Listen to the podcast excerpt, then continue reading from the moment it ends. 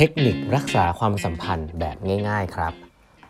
สวัสดีครับ ท่านผู้ฟังทุกท่านยินดีต้อนรับเข้าสู่แปดบรรทัดครึ่งพอดแคสต์สาระดีๆสำหรับคนทำงานที่ไม่ค่อยมีเวลาเช่นคุณนะครับ อยู่กับผมต้องกวีวุฒิเจ้าของเพจแปดบรรทัดครึ่งครับครั้งนี้เป็น EP ที่ 1001 แล้วนะครับ ที่มาพูดคุยกันนะครับ วันนี้นะครับก็จะขอเล่าต่อนะฮะตอนท้ายๆนะตอนที่แล้วตอนที่พันหนึ่งก็เฉลิมฉลองกันไปเล็กน้อยนะครับ กลับมาเล่าหนังสือกันต่อนะครับ uh, happier no matter what นะครับ ลืมบอกไปว่าขอบคุณนะฮะทุกท่านที่ติดตามมาแล้วเรียบร้อย ก็ต้องขอบคุณเอเชียบุ๊กส์นะครับที่ช่วง 3-4 เดือน 5 เดือนที่ผ่านมา สนับสนุนหนังสือให้กับ8บรรทัดครึ่งนะครับ ให้กับผมมานั่งอ่านแล้วก็เล่าให้ทุกท่านฟังนะก็ต้องบอกว่าสนับสนุนหนังสือให้ทุกเล่มเลยนะ ชีวิตผมเนี่ยเคยพูดกับภรรยาไว้นะครับว่าอยากจะอ่านหนังสือ แล้วก็ อันนี้อยากอยากใช้คำว่าไง อยากจะอ่านหนังสือฟรีนะฮะพูดพูดอย่างนี้ก็ดูตลกตลกแต่ว่า คือเป็นคนชอบห้องสมุดมาตั้งแต่เด็กๆนะครับแล้วเวลาเข้าไปในร้านหนังสือหลายที่เนี่ยจะชอบมาก ผมเป็นคนชอบร้านหนังสือมาก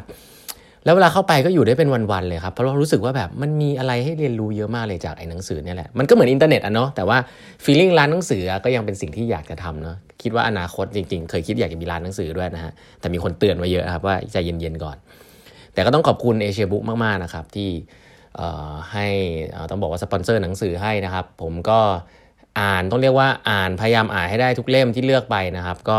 นำมาเล่าสู่กันฟัง เล่มนี้ก็เช่นเดียวกันนะครับ ตอนนี้กำลังรอหนังสือเล่มใหม่จาก Asia Books ส่งมาให้อยู่ ก็ต้องขอบคุณ Asia Books มากๆนะครับที่สนับสนุนหนังสือให้ในผมเรียกว่าร้อยกว่าตอน 200ร้อยกว่าตอน 200 กว่าตอนที่ผ่านมาเนี่ยก็มีหนังสือจากเอเชียบุ๊กนะครับใครที่จะซื้อหนังสือนะครับโดยเฉพาะเป็นหนังสือภาษาอังกฤษนะครับ หรือของเล่นให้ลูกนะนี่ผมหนักเลยนะฮะเอเชียบุ๊กนี่ของเล่นเด็ดมากนะของเล่นเด็กนะครับ ก็ไปดูกันได้นะครับ ราคาพิเศษตลอดทั้งปีอยู่แล้วนะฮะทีนี้ขอบคุณไปละอะอ่านต่อ happier no matter what นะครับตอนท้ายๆแล้วรักษาความสัมพันธ์ยังไงครับสิ่งที่น่าสนใจของหนังสือเล่มนี้ก็คือว่าเขาจะพูดลิงก์กลับมาที่ความสัมพันธ์ที่ทำให้เรามีความสุขนะครับไม่ใช่รักษาสัมพันธ์เพื่อจะรักษาความสัมพันธ์ให้คนอื่น happy นะ มีคนเยอะมากแล้วนะครับในโลกใบนี้นะฮะในเชิงธุรกิจหรือในเชิงส่วนตัวเนี่ยอยากจะรักษาความสัมพันธ์กับคนอื่น เพื่อให้อีกคนหนึ่ง happy นะครับแต่ตัวเองเนี่ย suffer นะความสัมพันธ์อย่างนี้มีหลายรูปแบบมากหัวหน้าลูกน้องก็เป็นครับบางทีเพื่อนร่วมงานก็เป็น แต่บางทีมันไม่เฮลตี้ครับเพราะฉะนั้นหนังสือเล่มนี้จะบอกว่า relational well-being ความสัมพันธ์ที่ทำให้คุณรู้สึกแฮปปี้ต้องทำยังไงบ้างนะครับเวลาคุณไปเจอสถานการณ์ต่างๆ เขาบอกข้อแรกเลยฮะข้อแรกเนี่ยคือคุณต้องเป็นคนที่ reflect บ่อยๆครับ reflect นะ reflect reflect คืออะไรครับ reflect คือเวลาคุณมี conversation อะไรที่อาจจะดูมีเริ่มมี conflict กับใครสักคนหนึ่งอะที่เริ่มมีความสัมพันธ์ที่แบบไม่ปกติเนี่ยอาจจะดีอาจจะไม่ดีเนี่ยให้ถามตัวเองบ่อยๆครับเอ้นี่ฉันทำอะไรอยู่นะ what am I doing นะ and why am I doing this คือให้คิดกับตัวเองว่า เฮ้ย ฉันทำอะไรอยู่ แค่นี้ฮะแล้วฉันทำสิ่งนี้ทำไมนะฉันทำสิ่งนี้ไปทำไม ฉันทำสิ่งนี้แล้วมันดียังไงกับฉัน บทสนทนาเนี้ยที่คุยกันอยู่วันนี้เราทำทำไมมีทำไม ให้ reflect ตัวเองบ่อยๆครับว่าเราเข้ามาอยู่ใน situation เนี้ยได้ยังไง เพราะอะไรนะครับไอ้ conversation เนี้ยเพราะความสัมพันธ์มันเป็นเรื่องของคนสองคนนะส่วนใหญ่ เราเข้ามาอยู่ใน conversation นี้ได้ยังไง อะไรพาเรามา ให้ให้คิดเรื่องพวกนี้เยอะๆเกี่ยวกับตัวเองนะครับในช่วงแรกที่มีการพูดคุย จะมีเริ่มมีปฏิสัมพันธ์กับใครสักคนอันนี้คือ step back ก่อน reflect คุณต้องมีความสามารถในการ reflect นะครับ ไม่งั้นคุณจะจมถลำเข้าไปใน ในความสัมพันธ์บางอย่าง ซึ่งคุณอาจจะไม่ได้อยากจะมีก็ได้นั่นคืออันแรกครับ ข้อที่2ครับเมื่อคุณรีเฟล็กกับตัวเองแล้ว ทีนี้เมื่อคุณอยู่ใน relationship นั้นๆ อยู่ใน conversation นั้นๆเนี่ยให้ listen and empathize ครับอันนี้เนี่ยคงพูดมากกว่านี้ไม่ได้แล้วเนาะแต่ว่าเราเราเราเราเราคุยเรื่องนี้มาเยอะนะไม่ว่าจะเป็นเรื่องนวัตกรรมนะฮะไม่ว่าจะเป็นเรื่องของ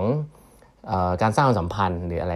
ก็อะไรก็ตามหรือไม่เรื่องของแม้แต่ career นะครับเรื่องพวกนี้เนี่ย คำว่า empathy สำคัญมากนะครับแล้วก็การฟังเนี่ยก็เป็นทักษะหลักเลยของการที่คุณจะพยายามเข้าใจคนอื่น หลายๆครั้งมันไม่ได้ใช้หัวนะฮะคนที่จะเอมพัตตีคนอื่นได้เยอะได้คือต้องมีความสามารถในการฟังนะครับฟังที่ไม่ใช่ฟังแบบสวนกลับเนาะแต่ฟังแบบอยากจะเข้าใจเขาจริงๆว่า ในมุมมองของเขาอะทำไมเขาถึงคิดแบบนั้น แน่นอนครับ เรามีเหตุผลอยู่แล้วย้ำอีกทีเรามีเหตุผลอยู่แล้วที่จะคิดไม่เหมือนอีกคนหนึ่ง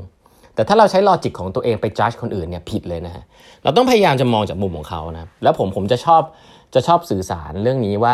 ให้คุณลองนึกบางทีเราอายุเท่ากันกับเพื่อนร่วมงาน เราจะนึกไม่ออกว่าอ้าวมันก็คิดอะไรคล้ายๆกันไม่ใช่หรอฉันก็เอา logic ฉันไปจับได้ ให้เอาใหม่ครับ ให้คุณลองนึกภาพว่าคุณกำลังคุยกับเด็กอายุห้าขวบนะทีเนี้ยคุณจะรู้อยู่แล้วว่าการที่คุณเอา logic ของผู้ใหญ่ไปจับวิธีคิดของเด็กเนี่ยมันเป็นอะไรที่ไร้สาระมาก คุณจะต้องพยายามเข้าใจเด็กว่า เด็กเขาไม่ได้มีประสบการณ์แบบคุณใช่ไหม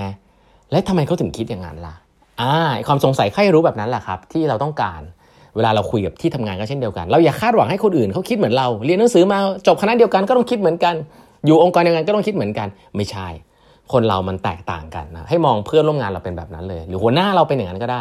อย่าไปจัดเขาอย่าไปจัดลูกน้องนะครับพยายามทำความเข้าใจเขาอย่างที่เขาเป็นจริงๆนะลองคิดว่าเขาเป็นเด็กห้าขวบอย่างเงี้ยคุณคงไม่ได้คาดหวังให้เด็กห้าขวบมาเข้าใจคุณดูปะคุณก็ต้องเข้าใจเขาเพราะฉะนั้น เอมพัตตีนะสำคัญมาก ๆ เป็นจุดเริ่มต้นที่ทำให้ relationship ดีครับเมื่อเมื่อคนเขารู้สึกว่าคุณฟังเนี่ยเขาจะชอบคุณมาก หนังสือเดลคาร์เนกี้นะฮะ How to Influence Influence People บอกเลยนะครับว่านี่คือเรื่องที่สำคัญมาก ปล่อยให้คนอื่นพูดให้จบประโยคหรืออะไรแบบเนี้ยมันจะบอกถึงว่าคุณฟังเขาอยู่สำคัญใน relationship มากๆนะครับอันถัดไปครับที่จะทำให้ relationship ดี um, five ways to get to yes ฮะ คือหาจุดร่วมกันให้ได้ในแต่ละ conversation อะไรก็ได้ เวลาคุยกันเสร็จเนี่ยนาทีหนึ่งสองนาทีสองชั่วโมง หาอะไรก็ได้ที่เห็นด้วยร่วมกัน yes ร่วมกัน แค่นี้แค่นี้ทำให้ความสัมพันธ์ดีแล้วนะหลาย ๆ ครั้งเนี่ยเราจะติดเป็นโลกของแบบเด็ก MBA อะไอ้พวกเด็กบริหารธุรกิจเนี่ยจะเป็นอย่างนี้เยอะ คือจะขอ criticize หน่อย ขอออกความเห็นหน่อยที่มันไม่เหมือนคนอื่น เพราะว่าเวลาบางทีเราเราออกความเห็นที่ไม่เหมือนคนอื่นเนี่ยมันดูยูนิคแล้วมันดูฉลาด มีผู้บริหารเยอะมากนะฮะในองค์กรที่เป็นอย่างนี้ พยายามจะพูดจาฉลาด พูดจาฉลาดคืออะไรครับ พูดให้ไม่เหมือนคนอื่นเนี่ยฮะเพราะถ้าพูดเหมือนคนอื่นมันดูไม่ฉลาดฮะแต่พยายามพูดบิด อาจจะพูดบิดจากเอาความคิดคนอื่นมาบิดเป็นของตัวเอง แล้วก็พูดให้มันดูดีอะไรเงี้ยมันจะมีอาชีพบางอาชีพที่พยายามจะเป็นอย่างนั้นอยู่ตลอดเวลา ไม่เก่งนะครับ และอย่างอีสองคือคนจะเกลียดคุณนะฮะในห้อง เพราะว่าคุณจะดูฉลาดครับ แต่คนจะไม่ชอบคุณฮะโดยที่ไม่คุณไม่รู้ตัว และโดยที่คนที่เขาอยู่ในห้องก็อาจจะไม่รู้ตัวด้วยซ้ำว่าเฮ้ยฉันไม่ค่อยอยากจิ้งกับคนแบบเนี้ยเพราะว่าไม่ได้รู้เรื่องอะไรจริง แต่ว่า พยายามฟังคนอื่น แล้วก็พยายามที่จะเหมือน criticize หาเหลี่ยมมุมอะไรที่ฉันจะ add value บางทีเรียกว่า add value add value ให้ conversation โดยการไป criticize ไอเดียคนอื่น โดยการแบบโดยแบบที่ตัวเองไม่รู้เรื่อง เยอะมากในองค์กรเจออย่างนี้เยอะมาก มีผู้บริหารเป็นอย่างนี้เยอะมากนะและลูกน้องเกลียดคุณนะเพราะว่าทำไมต้องพี่ต้องเป็นคนปัดหน้าเค้กอย่างนี้ทุกครั้งด้วย พี่ฟังเฉยๆได้ไหม แค่นี้ฮะ five ways to say yes เห็นด้วยสนับสนุน appreciate มันจะทำให้ความสัมพันธ์ดีขึ้นครับ นี่เรื่องการทำงานนะ อันนี้สำคัญมากนะครับ อันถัดไปผมว่าก็คล้าย ๆ กันคือ be kind นะครับ be kind เนี่ยคล้ายๆอันตะกี้ก็คือว่า คุณคือคายเนี่ยผมคิดว่ามันเป็นภาษาอังกฤษที่ดีเนาะผมผมไม่อยากแปลว่าใจดีนะแต่คายคืออย่าอย่าหวังร้ายกับคนอื่นนะครับ อย่าพยายามมีอคติหรือว่าอย่าพยายามที่จะประชดประชันนะพูดให้คนอื่นเสียความรู้สึกอะบ่อยในคอนเท็กซ์องค์กรเนี่ยบ่อยเลย มันจะมีคนประเภทที่จะชอบพูดจาคล้ายๆเหมือนเดิมครับพูดจาฉลาดแต่พยายามจะเน็บคนนั้นเน็บคนนี้เน็บแบบผู้ดีด้วยนะ คนพวกนี้จะชูแค่โค้ดเน็บแบบผู้ดี แต่ทำให้คนทั้งห้องเนี่ยรู้สึกพลังงานตกเลยมีหัวหน้าแบบนี้เยอะมาก คือถามอย่างเดียว ไม่ช่วยงานเลย ถามอย่างเดียวถามฉลาดมากเลย แต่ลูกน้องตอบไม่ได้อะเพราะว่าแบบของแบบบางทีเป็นทำงานนวัตกรรมมันไม่รู้ไงตอบไม่ได้แล้วทำไงหัวหน้าฉลาดสุดในห้องเพราะถามคำถาม แต่คนอื่นดูโง่เลย feeling ไม่ได้พลังงานไม่มีเอาจบเลยนะฮะ be kind ก็คือให้เห็นหัวจิตหัวใจคนอื่นบ้างว่า เฮ้ย คนอีกฝั่งหนึ่งอะเขาก็เขาก็อาจจะมีความตั้งใจนะฮะอาจจะเจอสถานการณ์ที่ไม่เหมือนเรานะครับ เพราะนั้นก็มี empathy นะฮะ be kind นะครับอย่าอย่าหวังร้าย อย่าคิดถึงตัวเองนะคิดถึงคนอื่น อะไรแบบเนี้ยก็จะช่วยเนาะแต่อันสุดท้ายที่เขาปิดไว้น่าสนใจทำให้คุณมีความสุขได้ครับในการมี relationship ที่ดีก็คือ take care of yourself ครับดูแลตัวเองด้วยนะครับดูแลตัวเองก่อนนะดูแลตัวเองก่อน ก็คือว่า ผมผมก็อันนี้จะลิงก์กับเรื่องแรกคือ reflect ว่าเฮ้ยคุณไม่ต้องอยู่ใน conversation นี้ก็ได้นะ ถ้าคุณรู้สึกว่า conversation นี้มันทำร้ายความรู้สึกคุณเนี่ยคุณไม่ต้องอยู่ก็ได้ คุณไปอยู่ในที่ที่คุณพร้อมที่จะมีความสัมพันธ์ก่อน ถ้าคุณยังไม่พร้อมมีความสัมพันธ์เนี่ยมีปฏิสัมพันธ์กับคนอื่นเนี่ยก็ไม่จำเป็นต้องรีบร้อนนะครับเพราะฉะนั้นดูแลตัวเองก่อนที่จะเริ่มมีไปปฏิสัมพันธ์ สร้างความสุขหรือว่ามีความสุขกับคนอื่น มีความสุขกับตัวเองให้ได้ก่อนนะครับก็อันนี้คือหนังสือเล่มนี้ในเรื่องของ relational well-being นะครับก็เดี๋ยว ครั้งต่อไปจะเล่าให้ฟังเกี่ยวกับเรื่องของ emotional well-being แล้วกันนะครับ อันนี้เบาๆนะ ซีรีส์นี้เบาๆนะ เรื่องของความสุขนะสนุกดี วันนี้เวลาหมดแล้วนะฮะ ฝากกด subscribe แปมทักครึ่ง podcast ด้วยนะครับ แล้วพบกันใหม่พรุ่งนี้นะครับ สวัสดีครับ